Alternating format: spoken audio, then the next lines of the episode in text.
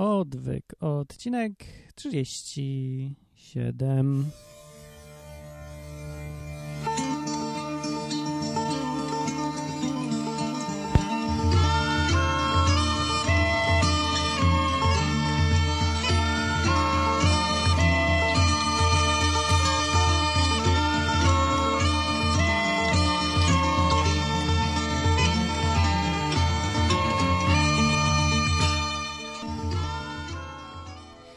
Jest 20.050 października 2007 i najwyższa to już pora na następny odcinek odwyku. Jest, jest.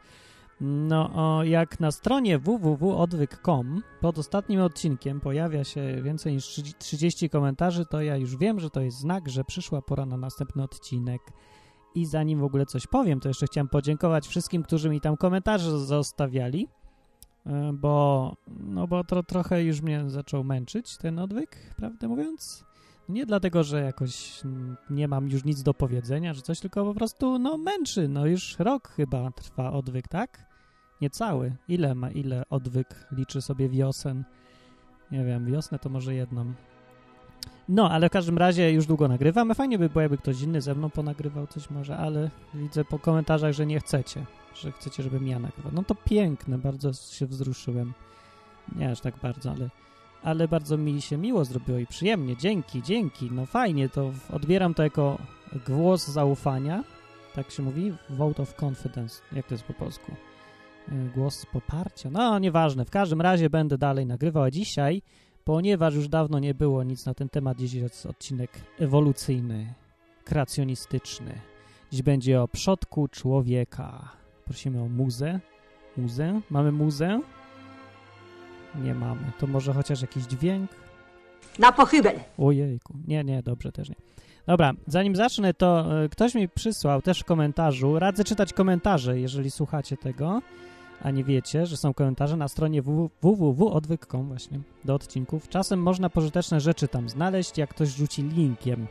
Iż linkiem właśnie rzucił ktoś do E, artykuł z Polska Agencja Prasowa z dnia 4 października, e, bo nasza jedynie słusznie panująca nam Unia Europejska powiedziała, że, a dokładnie to Zgromadzenie Parlamentarne Rady Europy powiedziało, że członkowie zgromadzenia nie zgadzają się, aby teorie kreacjonistyczne były przedstawiane w innym kontekście niż religijny. Się nie zgadzają po prostu. Bo no, oni będą teraz mówić, co jest naukowe, a co jest nienaukowe. No i y, ZPRN, to, to jest Zgromadzenie Parlamentarne Rady Europy, żąda natychmiast, aby, cytuję, propagować nauczanie ewolucji jako podstawowej teorii naukowej w programach edukacyjnych. Znaczy, chcieli, mieli na myśli prawdopodobnie jedynej teorii naukowej, a nie podstawowej. No i dalej mówią, jeśli nie będziemy czujni, kreacjonizm może stać się zagrożeniem dla praw człowieka napisali deputowani zgromadzenia. No ja tutaj zgupiałem. Jak można coś takiego powiedzieć? Jeżeli nie będziemy czujni, kreacjonizm może stać się zagrożeniem dla praw człowieka. W jaki sposób? Zapytujesz mnie, drogi słuchaczu. I, I teraz pewnie masz szczękę dosyć nisko już, bo ci tak bardzo opadła, że kreacjonizm może być zagrożeniem dla praw człowieka. No, ale nie napisali dlaczego niestety i nie wyjaśnili, o co im chodzi. I ja jestem... Rzadko kiedyś tak się dziwię, jak czytając ten tekst. Jak można coś takiego powiedzieć? No, rozumiem, że ewolucjonizm, który był na przykład dla faszystów taką pożywką, bo oni z tej teorii doboru naturalnego tak sobie na swój sposób trochę odczytali, no ale z tego e, powstała ta ich koncepcja nad człowieka, że siła jest ważna, że ludzie muszą ewoluować i najsilniejsza rasa nordycka czy ta maryjska musi wygrać no to pochodziło z teorii ewolucji, przepraszam. I to było zagrożeniem dla praw człowieka, to się zgadzam, ale kreacjonizm? To niech mi to ktoś mądry wyjaśni, bo ja nie wiem, dlaczego to jest zagrożenie dla praw człowieka, jeżeli nie będziemy czujni. Czy rozumiem, że y, koncepcja, że człowiek został stworzony przez Boga zagraża istnieniu człowieka jakoś? Albo z tego ktoś może wysunąć wniosek, że należy w związku z tym się zabijać, mordować czy coś? Tak? nie kumam tego. Według mnie to jest odwrotnie dokładnie, ale wyjaśnijcie mi tu, jak teraz myślą ci, y, ci panowie ze zgromadzenia e, Rady Europy. Zresztą za nasze pieniądze przy okazji. No dobra, mniejsza o to.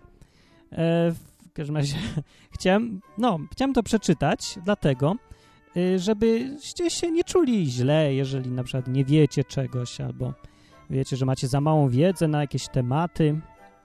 No bo panowie z Rady Europy, jak widać też nic nie na ten temat, wygadują takie głupoty i w ogóle nie widzą problemu. Jeszcze przegłosowują, że, żeby wszyscy odrzucili teorię kreacjonistyczną jako nienaukową, bo pan, panowie decydują, co jest naukowe, a co nie jest naukowe. Parlamentarzyści znają się najlepiej na nauce. Tak. A jeszcze tak z innej troszkę beczki w ramach wstępu napisała dziś do mnie Kasia na gadu. Cześć Kasia. Napisała, że ona ma lekcję religii, tak? To chyba było tak, religii.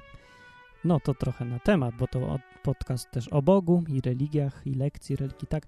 No więc powiedziała y, jej pani katechetka, zrobiła lekcję na temat różnych religii i powiedziała coś, że no protestanci są, że są prawosławni. Prawosławni są ok, bo mówią to, co Kościół katolicki, a protestanci nie.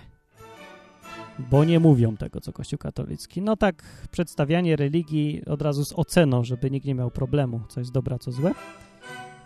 To ostatnio tak ludzie lubią. Od razu mówić, co w co należy wierzyć i co myśleć. Ale powiedziała, dlaczego? I to mi pękłem ze śmiechu, jak się dowiedziałem. Dlaczego ludzie? Dlaczego? Jak myślicie? Dlaczego protestanci są źli? Znaczy, może nie źli, ale nie okej okay są w ogóle. Dlatego, że, cytuję, księża katoliccy stracili łączność z Jezusem. Koniec cytatu. Od czasów Lutra. Księża katoliccy, tfu, co ja bredzę tak jak powiedziałem, księża protestanccy, tak powiedziałem, księża protestanccy stracili łączność z Jezusem. No więc jak widzicie, członkowie Rady Europy decydują o tym, jaka teoria jest naukowa, a jaka nie, prawda? I twierdzą, że kreacjonizm zagraża prawom człowieka, a nauczyciele religii nie wiedzą, że protestanci, u protestantów nie ma księży. I tacy ludzie jeszcze są nauczycielami i są wzorem dla nas. No więc skoro taki jest ogólny poziom, to nie dziwota, że ludzie potrzebują takiego odwyku. Ja dzisiaj dla odmiany powiem coś z jakimiś podstawami naukowymi. Przynajmniej będę rzucał cytatami ostro. Dobra, bo dzisiaj temat. Dzisiaj temat. Temat jest taki. Ludzie właśnie ostatnio mnie pytali, co jakiś czas mnie ktoś pyta, Martin, Martin, tak a propos ewolucji, a co z tymi przodkami ludzi? Czyli z Austra, Australopitekiem, i z Homo erectus i tymi wszystkimi innymi neandertalczykami i tak dalej. Przecież byli, więc ewolucja musiała być, więc o co tu chodzi, jak ty to godzisz z Biblią i tak dalej. No i dzisiaj będzie odcinek na ten temat. Już jest właśnie. I teraz się przygotujcie, przygotujcie mentalnie. No. E, znalazłem, szukając materiałów do tego odcinka, bardzo ciekawe artykułów, parę. I znalazłem jeden nawet po polsku, co się bardzo dziwię, ale jest tłumaczeniem z angielskiego, co jest oczywiste dosyć.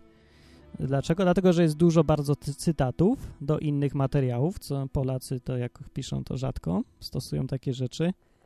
E, a poza tym raz przetłumaczyli nazwisko faceta, mówiąc, że to jest ona, no bo po angielsku nie było płci w tekście. Ktoś nie sprawdził, a ja sprawdziłem akurat. No widzicie, sprawdzam więcej niż tłumacz, który pisał ten artykuł. Dobra, nieważne. Do rzeczy. Martin, do rzeczy, bo nudzisz, zanudzasz tutaj słuchaczy. Ym, o czym to już mówiłem. Tak, no więc na ten temat to ja się rzadko wypowiadam. Po pierwsze dlatego, że jakoś mi to tak mało istotne jest dla mnie. A po drugie dlatego, że mało dosyć o tym wiem. I zapytasz mnie, słuchacz, dlaczego o tym mało wiesz? Przecież to ważne jest. To wiesz o, skamieniałościach, o kodach DNA, no dużo więcej wiem na przykład na temat jakieś tam e, chemiczno-biologiczne, tak, biochemiczne, o DNA i takich rzeczach, a mało o przodkach człowieka domniemanych. No mało wiem, a wiecie dlaczego? Bo nie za bardzo jest w ogóle co wiedzieć na ten temat, bo po prostu mało w ogóle jest wiedzy na ten temat. Nie, dobrze, powiem wam w skrócie, jak wygląda sytuacja, o co chodzi z tymi szkieletami wszystkimi i tymi strasz, straszną ilością przygniatających materiałów dowodowych, z których wynika, że człowiek ewoluował, tak jak na tych obrazkach. Często widać taki człowiek typu małpa, taki zgarbiony, nie? Przechodzi przez różne stadia, coraz bardziej się wyprostowuje i z prawej strony po przejściu przez te fazy jesteśmy my, człowiek z dzidą dzisiejszy. Nie, a na potem jest czasem dorysowują następny kawałek ewolucji człowiek przy komputerze. To dzisiaj. Człowiek Microsoftus. Dobra, yy, bo nudzę znów. Tak. Będę troszkę z tego artykułu cytował, bo jest zadźwięco dobry i w ogóle będzie link. Będzie link na stronie, wiecie jakiej. Yy, powiem wam najpierw, ile jest tak naprawdę materiałów. Skąd w ogóle wiemy, że tacy ludzie byli? Ludzio, małpy, małpoludzie, przodkowie małpi ludzi i takie mieszanki, coś między małpą a człowiekiem. No bo uczą nas, wiadomo, w szkołach, że ileś tam rodzajów było. Ich jest, no, sporo, chyba z kilkanaście wynalazłem z dziwnymi łacińskimi nazwami, które zaczynają się przeważnie na homo. Homo erectus, homo sapiens, to ja, dzień dobry. Homo, znaczy tak naprawdę to homo sapiens sapiens, potem jest homo sapiens to i homo sapiens tamto, i homo erectus właśnie, i australopitek, i w ogóle innych parę jeszcze. E, skupmy się na tych, których znamy. Ja sobie spróbowałem znaleźć w internecie, jakie obecnie trendy panują w szkołach, bo to się dosyć szybko zmienia. To, co dzisiaj jest uznawane za ale, ale mi się... To, co dziś jest uznawane za przodka człowieka, to jutro będzie już nie uznawane za przodka człowieka, tylko jakiś osobny gatunek. A dzisiaj, zdaje się, obowiązuje taka linia, że Australopitek, potem Homo erectus, potem Neandertalczyk i potem Homo sapiens sapiens, czyli my. Tak, tak znalazłem, że tak uczą w szkołach. Nie wiem, zgadza się to, czy się nie zgadza. Jeszcze jest paru innych, ale zdaje się, że one są już tak niepewne, że już się ich jako jedynie słusznych nawet nie wprowadza. Chociaż tamte, tamte się wprowadza też, nie wiem dlaczego, no jakieś trzeba. Yy, dobra, skupmy się na tych, bo rozumiem, że mamy o konkretach gadać, a nie o jakichś, mogę wam tutaj wymienić parę rodzajów, o których nigdy nie słyszeliście, z których pewnie wykopano pół zęba i kawałek szczęki gdzieś tam. Mm, no ale dobra, te ważne rzeczy. Powiem wam najpierw, ile jest tych skamieniałości. Według cytatów e, różnych ludzi, którzy się na tym znają, bo dobrze się trzymać ich opinii, naukowców, ewolucjonistów oczywiście, yy, paleontologów, znawców tych wszystkich skamieniałości, yy, na przykład w książce Origins, jak podaje tutaj artykuł, napisano, że gdy na ścieżce, cytuję, na, gdy na ścieżce ewolucji zbliżamy się do człowieka, nasze kroki stają się bardzo niepewne.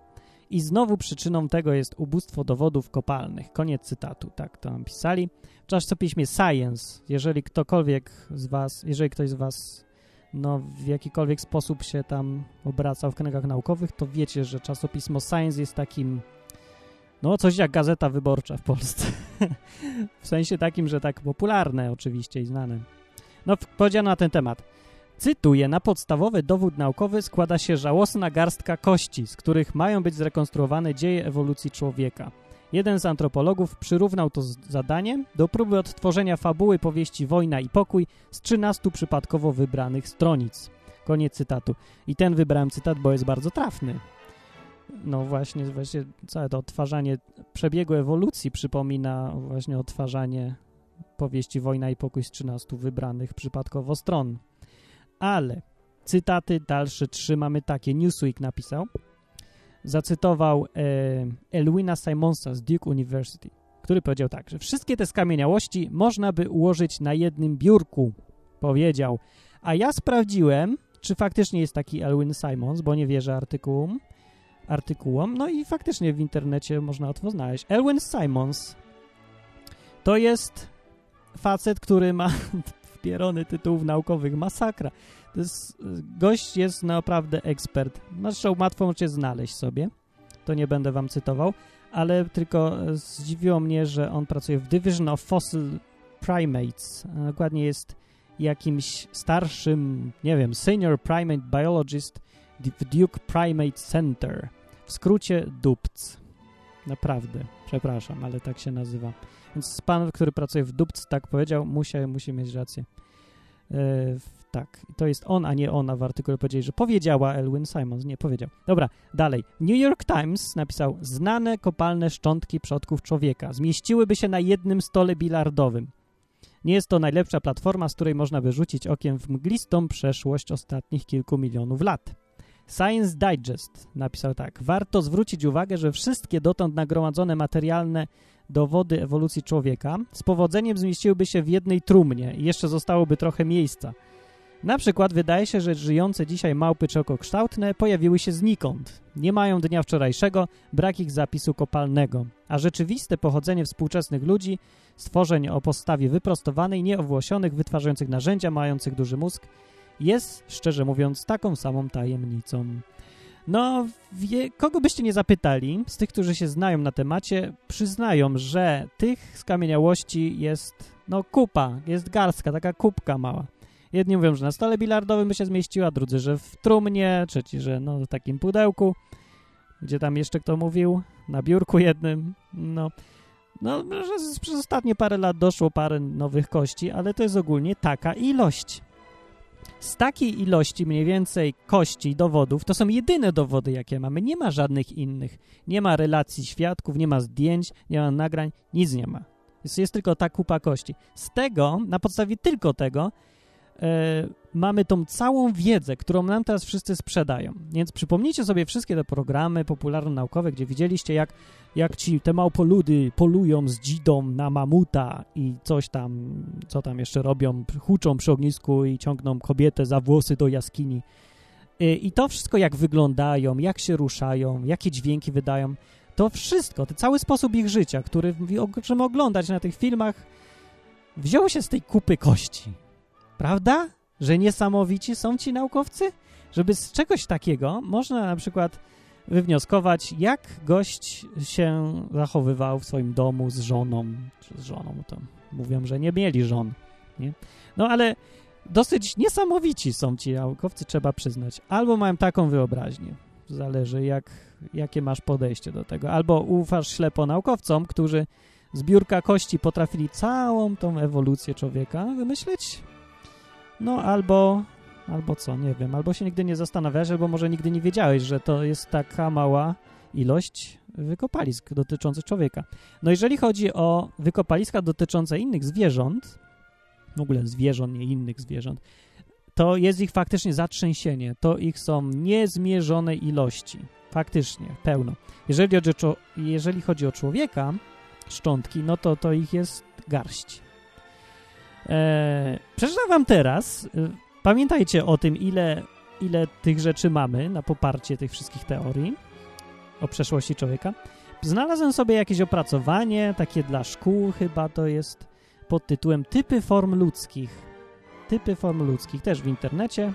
Internet jest fajny. E, I tutaj ktoś opisał Australopiteka, Homo erectus i Neandertalczyka. No, opisał tak przeczytam. Australo i pamiętajcie o tym, skąd oni to wszystko wiedzą, bo ja jestem zadziwiony. Ja piszę sobie powieść science fiction, znaczy bardziej fiction, mniej science, ale jestem pod wrażeniem, jak można mieć aż taką wyobraźnię, jak mają ci, którzy to skądś wymyślili. No, Australopitek. Niewątpliwie jednak najstarszą znaną nam dzisiaj, prawdopodobną formą człowieka był Australopitek, pisze. Pisze. Kto to pisze? Nie wiem, autor który pojawił się około 4 milionów lat temu. Pan był, widział, wie. Ślady jego istnienia znajdują się w północnej Afryce, Azji Mniejszej i Azji Południowej. Ok, tu przerwę. Faktycznie to może wiedzieć, bo tam wykopali.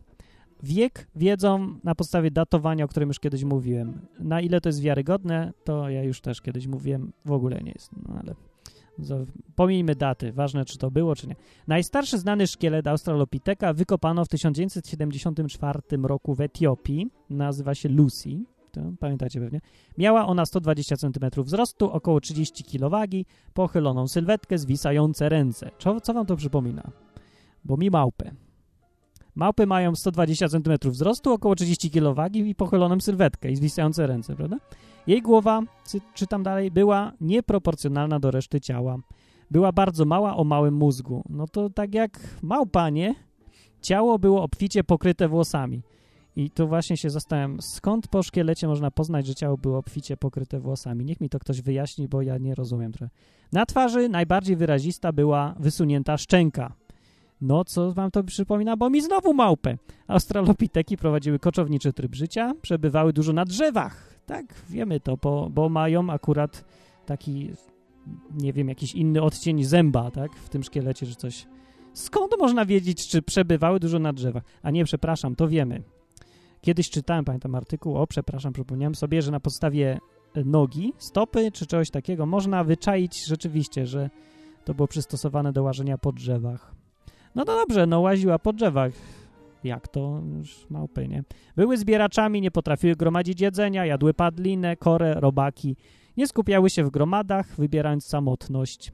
Aby zapewnić sobie bezpieczeństwo, stosowały kije i kamienie, jednakże nie były w stanie konkurować z dzikimi zwierzętami. Dobra, teraz niech mi ktoś powie, czym się to różni od opisu normalnej małpy? Bo ja tu nie widzę w ogóle. Co, co to ma wspólnego w ogóle z człowiekiem, z tego opisu, biorąc? No nic. Skąd oni wiedzą o pokrytych włosami ciele, o tym, że jadły padliny, kore i robaki?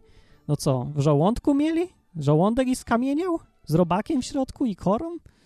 Nie wiem, skąd oni tyle wiedzą. Na podstawie kości? I skąd wiedzą, że nie skupiały się w gromadach, wybierając samotność? Dlatego, że co, znaleźli trzy szkielety i dlatego uważają? Nie wiem. Następny opis Homo erectus, nas proszę, garść science fiction, dzisiaj w odwyku. Żył od około miliona 700 lat temu w Afryce Wschodniej, Azji, Południowej Europie i na terenach dzisiejszego Bliskiego Wschodu, bo tam wykopali. Osiąga nawet 140 cm wzrostu i 40 kg wagi. Posiadał wyprostowaną sylwetkę. Chodził na dwóch nogach, już głównie tylko po ziemi. Już głównie tylko po ziemi, tak. Zaczynał tworzyć pierwsze gromady. Dowódcą takiej gromady był najodważniejszy i najsilniejszy mężczyzna. Tutaj właśnie zastanawiam się znowu, skąd to wiedzą. Chociaż nadal prowadzi koczowniczy tryb życia, ale wykorzystuje naturalne siedliska, takie jak szałasy czy jaskinie. Próbuje walczyć ze zwierzętami, czyli oni widzieli, że tak próbował, ale mu nie wychodziło. Przede wszystkim za pomocą łuków. Tak, łuków. Yy, oszczepów, dzit i strzał. Wciąż jest, wciąż, znowu się sugeruje taką kon kontynuację, wciąż jest zbieraczem, jednak w przeciwieństwie do Australopiteka wytwarza zasobniki na wodę, zboże i owoce, zasobniki, czyli te spichlerze, tak? Żywił się owocami leśnymi, korzeniami roślin, ptasimi jajami oraz upolowaną zwierzyną. Znowu skąd? Wiedzą, nie wiem. Porozumiewa się ze współtowarzyszami poprzez dźwięki i gesty, bo widzieli, podpatrzyli te gesty. Zaczął także wykorzystywać naturalny ogień, czyli taki powstały na przykład w wyniku uderzenia pioruna lub wybuchu wulkanu, co akurat wiem, że nie jest do końca prawdą. Wiem, że potrafili, kontrolowali ogień, ogniska potrafili palić i tak dalej. No, e, i Neandertalczyk, dobra, już nie będę nudził. O, akurat o Neandertalczyku sporo wiadomo, dlatego, że Neandertalczyk na przykład robił, e, chował zmarłych, tak, do grobów, wsadzał tam żywność i narzędzia, wierzyli w życie pozagrobowe. Są też dowody tego, że instrumenty muzyczne robił. Właśnie to Neandertalczyk. Kiedyś uważano, że na samym początku, w ogóle z Neandertalczykiem historia była taka, jak wykopali pierwszy szkielet, to oczywiście zrobił się szum, no bo to każdy taki przypadek to było hurra, znaleźliśmy ogniwo pośrednie. Wykopali szkielet faceta, który był chory na artretyzm. Coś go łamało w kościach pokrzywione i tego. Na podstawie tego szkieletu zrobili całą rekonstrukcję, nie? Czyli też z domieszką dużą science fiction, całym, całego narysowali w ogóle e, łącznie z, z kolorem skóry, sierścią, wyrazem twarzy, wszystko, wszystko. No i zrobili go takiego pół człowieka, pół małpę. Później się okazało, parę lat później, zaczęli wykopywać parę innych szkieletów w okolicy tego Neandertalczyka i to zadziwiająco dobrze zachowanych. Dlatego, że właśnie był chowany, był w grobach, to się dobrze zachował. I się okazało, że ten pierwszy szkielet to był tylko taki z artrytyzmem, bo reszta już jest całkiem normalna. Y, i Neandertalczyk musieli w końcu uznać, bo już się nie da tego ukrywać, był w 100% człowiekiem. Nawet na stronie Wikipedii już znalazłem, że informację, że homo, jak się tam, homo neandertalus, czy jakoś tam, ten neandertalczyk jest uznany za podgatunek człowieka współczesnego. Po prostu za rasę, no tak jak jest e, jak się nazywam, pigmej, czy tam ktoś inny, no to tak sam był neandertalczyk w tym sensie stuprocentowy człowiek. Mimo to widzę, że Polska jeszcze jest troszkę 100 lat za murzynami i każą ludziom wierzyć w to, że e, Neandertalczyk jest ogniwem pośrednim. Znaczy, jeżeli jest, to jest, no powiedzmy, że 99% człowieka i 1% małpy. Ta 1% małpy to nie wiem skąd, ale popasuje. Dobra, teraz jak naprawdę wygląda historia? Pójdźmy jeszcze raz podkładzik piękny jak wygląda naprawdę historia już. Y, co to są te wszystkie, te trzy, skupmy się na tych trzech. Australopitek, Homo erectus i Neandertalczyk. Australopitek to jest stuprocentowa małpa, po prostu normalna, zwykła małpa. Jakiś gatunek małpy i już. Eee, jeżeli tam, ja nie wiem, co tam jest ludzkiego, czy w ogóle jest cokolwiek. Patrzę, teraz mam przed oczami czaszkę australopiteka, czaszkę szympansa do porównania i czaszkę ludzką. Przecież to jest normalna małpa.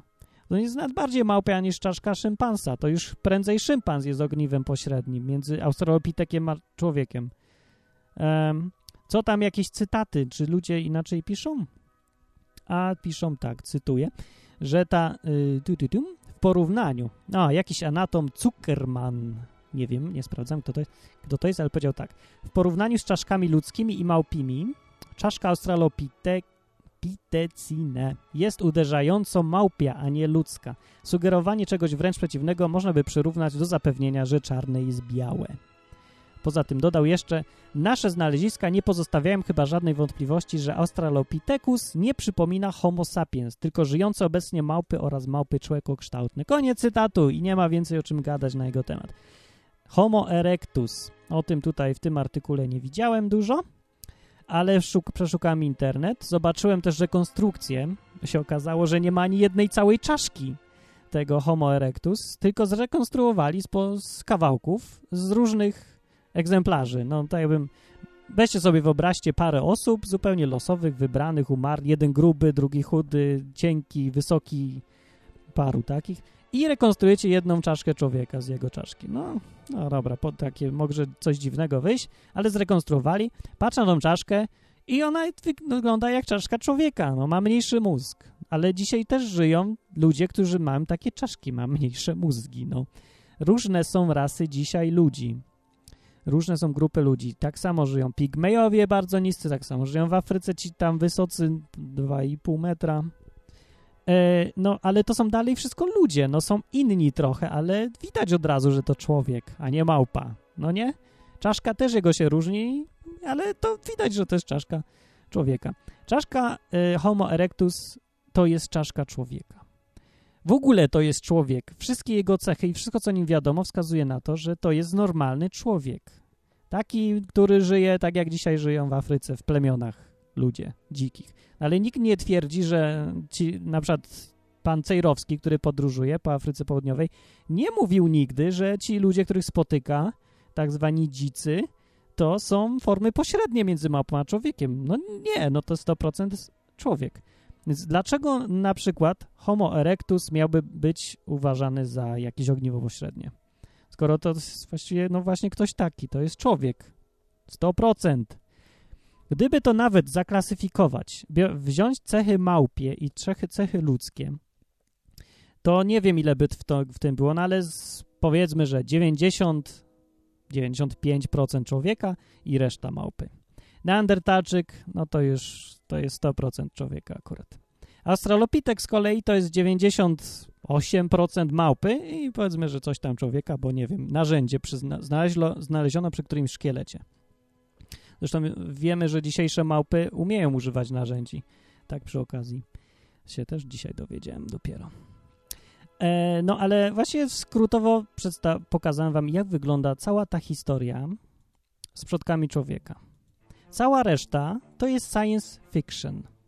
E, I całe to układanie tej, tej drogi ewolucyjnej od myszy do człowieka, czy tam od czegoś, od jakiegoś myszoskoczka, ktoś chyba układa drogę aż do dzisiejszego człowieka, to jest 100% science fiction. To się bierze, e, robi się na podstawie datowania. E, a datowanie, no to jak tam wyjdzie? Datowanie, dato, datowanie było kiedy indziej było, było już wcześniej, więc sobie posłuchajcie poprzedniego odcinka. Datowanie można rozbić o kant, e, zwłaszcza to dato, te datowania, które mają wskazywać tam miliony albo miliardy lat. One są nic nie warte, kompletnie nic nie warte. Jedyną metodą wiarygodną, e, dającą absolutną wartość, nie relatywną, to jest metoda izotopowa węgla C14, ale nawet ona jest źle skalibrowana. No ona pokazuje mniej więcej wiek do 50 tysięcy lat i to jeszcze jest wiarygodne. Wszystkie te milionowe daty są kompletnie wyssane z palca. No jest, tak jak mówiłem w odcinku o datowaniu, jest mnóstwo przykładów, datowania obiektów, które wiemy kiedy powstały, na przykład skał wulkanicznych, które wiemy kiedy się uformowały, które pokazują jakieś idiotyczne miliony lat, a mają 50 lat, nie 50 tysięcy, 50 lat z erupcji wulkanu. No, nieważne, nieważne. No, w każdym razie pamiętajcie o tym, jak ktoś wam będzie mówił, że przecież Australopitek i przecież homo taki, i homo taki, i siaki, i owaki. Z, przeczytajcie chwilę dłużej cechy tego homo coś tam, jest tam parę, i bez trudu będziecie mogli zakwalifikować to albo do małp, albo do człowieka. Nie ma nic w środku, nie ma dalej, ciągle, po tylu latach, żadnego ogniwa, który byłoby takim jednoznacznym i nie pozostawiającym wątpliwości e, ogniwem pośrednim między małpami i ludźmi. Takim, który miałby 50% cech małp i 50% cech ludzkich. Nie. W najlepszym przypadku to jest coś, co ma 95% małpy i 5% człowieka, bo narzędzia na przykład są koło niego, y, albo ślady ognia, czy coś w tym stylu. No. Ale, no, nie, wiecie, jak ktoś chce w to wierzyć, to niech sobie wierzy. Ja dlatego się tym nie przejmuję zupełnie i nie zawracam sobie głowy szukaniem większych informacji, większej ilości informacji o tym, no bo ja wiedziałem już wcześniej, że jest taka minimalna garstka dowodów, jakichkolwiek materiałów, źródeł, to nie są nawet dowody, E, wykopalisk. No, można je zgromadzić na stole bilardowym. No wyobraźcie sobie całą tą kupę kości w taką małą piramidkę usypanych. Z tego wywodzić to wszystko, co nam się przedstawia do wierzenia i to ma być ta nauka? Ta nieomylna, taka nauka, ta pewna, dająca dowody? Z tej kupy kości? Na podstawie tego mam wierzyć, że człowiek wyewoluował? No ludzie. Można by się spodziewać, że to będzie coś takiego trwalszego i mocniejszego, nie? No, zapytajcie, pani na biologii, nie wierzycie? Poszukajcie. Wcale nie mówię, żeby mi wierzyć na słowo. Zapytajcie, ile jest tak naprawdę wykopalisk tych różnych okazów. Jak ich jest dużo, zwłaszcza w porównaniu z e, wykopaliskami całej reszty. No i to jest wszystko, co mam do powiedzenia, no bo co tu jeszcze innego gadać? Czy ja wierzę w to, że człowiek wyewoluował? No oczywiście, że nie. Czy ja wierzę, że te ogniwa pośrednie naprawdę świadczą o tym, że człowiek się zmieniał przez te miliony lat od jednej formy do drugiej? Oczywiście, że nie. Nawet gdyby istniały takie twory jakieś, które by rzeczywiście wyraźnie wskazywały, że to jest prawie człowiek, ale prawie małpa też. Gdyby takie coś były, to dalej to nie jest dowód na to, że to ewoluowało w jakąkolwiek stronę. Przecież to jest dalej odrębny gatunek, który jest tylko tym gatunkiem. Nie ma żadnego dowodu na razie, że to się zmieniało. Gdyby takie coś było, ale nawet czegoś takiego nie ma. Są albo małpy, albo ludzie. A ludzie są różni też, o różnej budowie.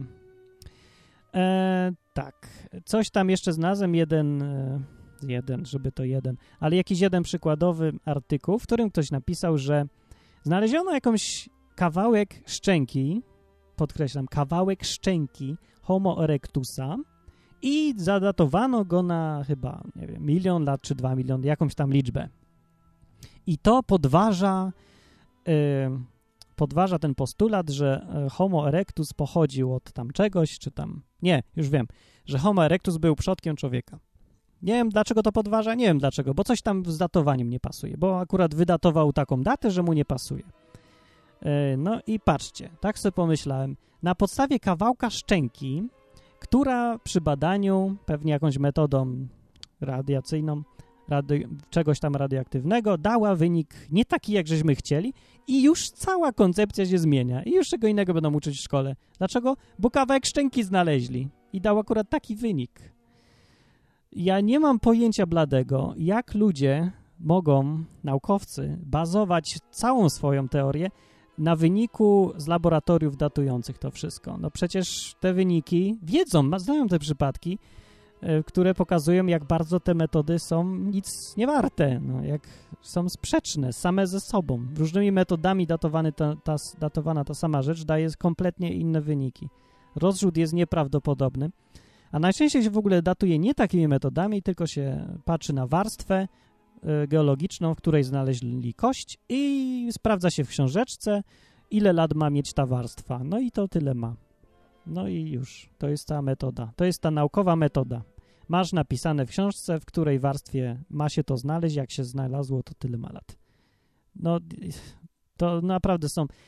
Ludzie, którzy wierzą w naukę, taką naukę, to no ja nie wiem nawet, jak z nimi dyskutować. Jeżeli dla nich coś takiego jest wiarygodne, to jest ta metoda dająca pewne wyniki, zapewniająca, że tak naprawdę było, bo nauka tak mówi. No, ludzie, ludzie, nie rozśmieszajcie mnie. Co to za nauka jest? No, co to jest za nauka? Tak czy inaczej, to wszystko, czy wierzyć w to, czy nie wierzyć w to, to się bardziej na razie, jak na razie, sprowadza do wiary. Jeżeli ktoś ci powiedział, że te wszystkie poznajdywane szkielety, kości, kawałki kości naprawdę dowodzą tego, że to była jakaś forma pośrednia, która ewoluowała do nas, to masz człowieku dużo wiary i ja ci zazdroszczę, że tyle możesz mieć wiary na podstawie takich marnych przesłanek. To ja już chyba wolę naprawdę wierzyć w potop. Jest więcej dowodów wskazujących na to, że potop był, niż na to, że Australopitek był przodkiem człowieka. No, na to jest dokładnie zero dowodów. Nie mówiąc już o tym, że to w ogóle nic nie ma wspólnego z człowiekiem. Ta małpa. No. No to wszystkiego najlepszego życzę i powiedziałem, co miałem do powiedzenia na ten temat. E, link do tego artykułu, tam jest, on się składa, to jest tylko jeden rozdział artykułu, to jest taki długaśny artykuł, 20 rozdziałów ma, to jest tylko jeden rozdział. E, zamieszczam link w komentarzu do tej audycji na stronie www.odwyk.com.